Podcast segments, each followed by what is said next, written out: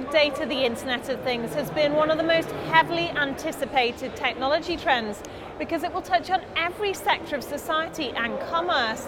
With me to discuss is Paolo Filetti from Ericsson. Paolo, what's the role of mobile services in the evolution of Internet of Things? It's very important because many of the applications and use cases that are being enabled by the IoT technologies are uh, intrinsically mobile. So these are things that are related to actions or use cases that you do while moving. Life cycle would you say it is today? Someone says that uh, it's uh, at the peak of inflated expectations, uh, meaning that everybody is uh, talking about that, and uh, you know the real business value of that. Uh, maybe it's, it's, still to be seen entire, in its entirety. We think that uh, we are really at the cusp of uh, an exponential growth of uh, the number of devices that are going to be connected to the internet.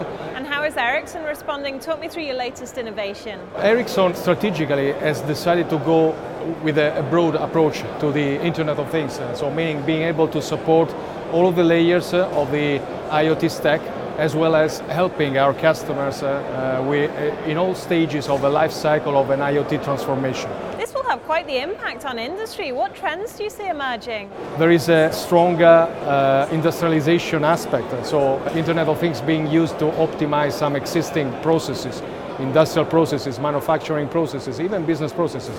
So it's, a, it's an efficiency factor.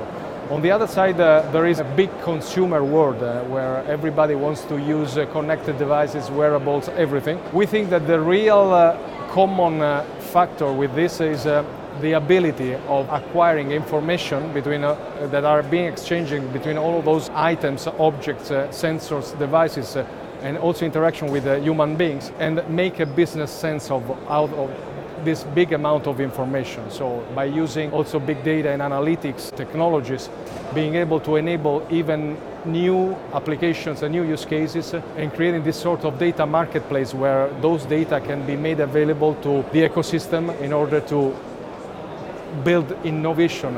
Security is surely an issue when it comes to this. How do you approach it? Security, yes, is a big concern because many of the applications that are enabled by the Internet of Things are processing and managing uh, information which can be also very sensitive. The whole stack has to be secured, starting with the devices.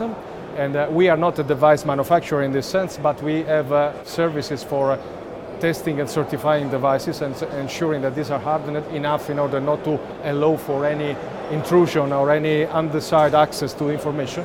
And then all the layers uh, from the network, the connectivity management, uh, the service enablement, and the applications. So we tend to have a, a holistic approach also to security. So talk me through the relationship between the mobile, big data, and Internet of Things. Most of the things you do with Internet of Things uh, are mobility enabled. You can acquire a lot of uh, things that are flowing through the networks, and telecom operators are in a very unique position to get um, uh, to exploit this. Big data, uh, yes, uh, it's, it's important, but it has to be connected with analytics, right? Because uh, you need to, to use those information, right, and enable new use cases and new services that you can also monetize. That's the real big new thing uh, when you move from, uh, for instance, from the old machine to machine world to IoT. Thanks for watching. For more videos from our new economy, please subscribe.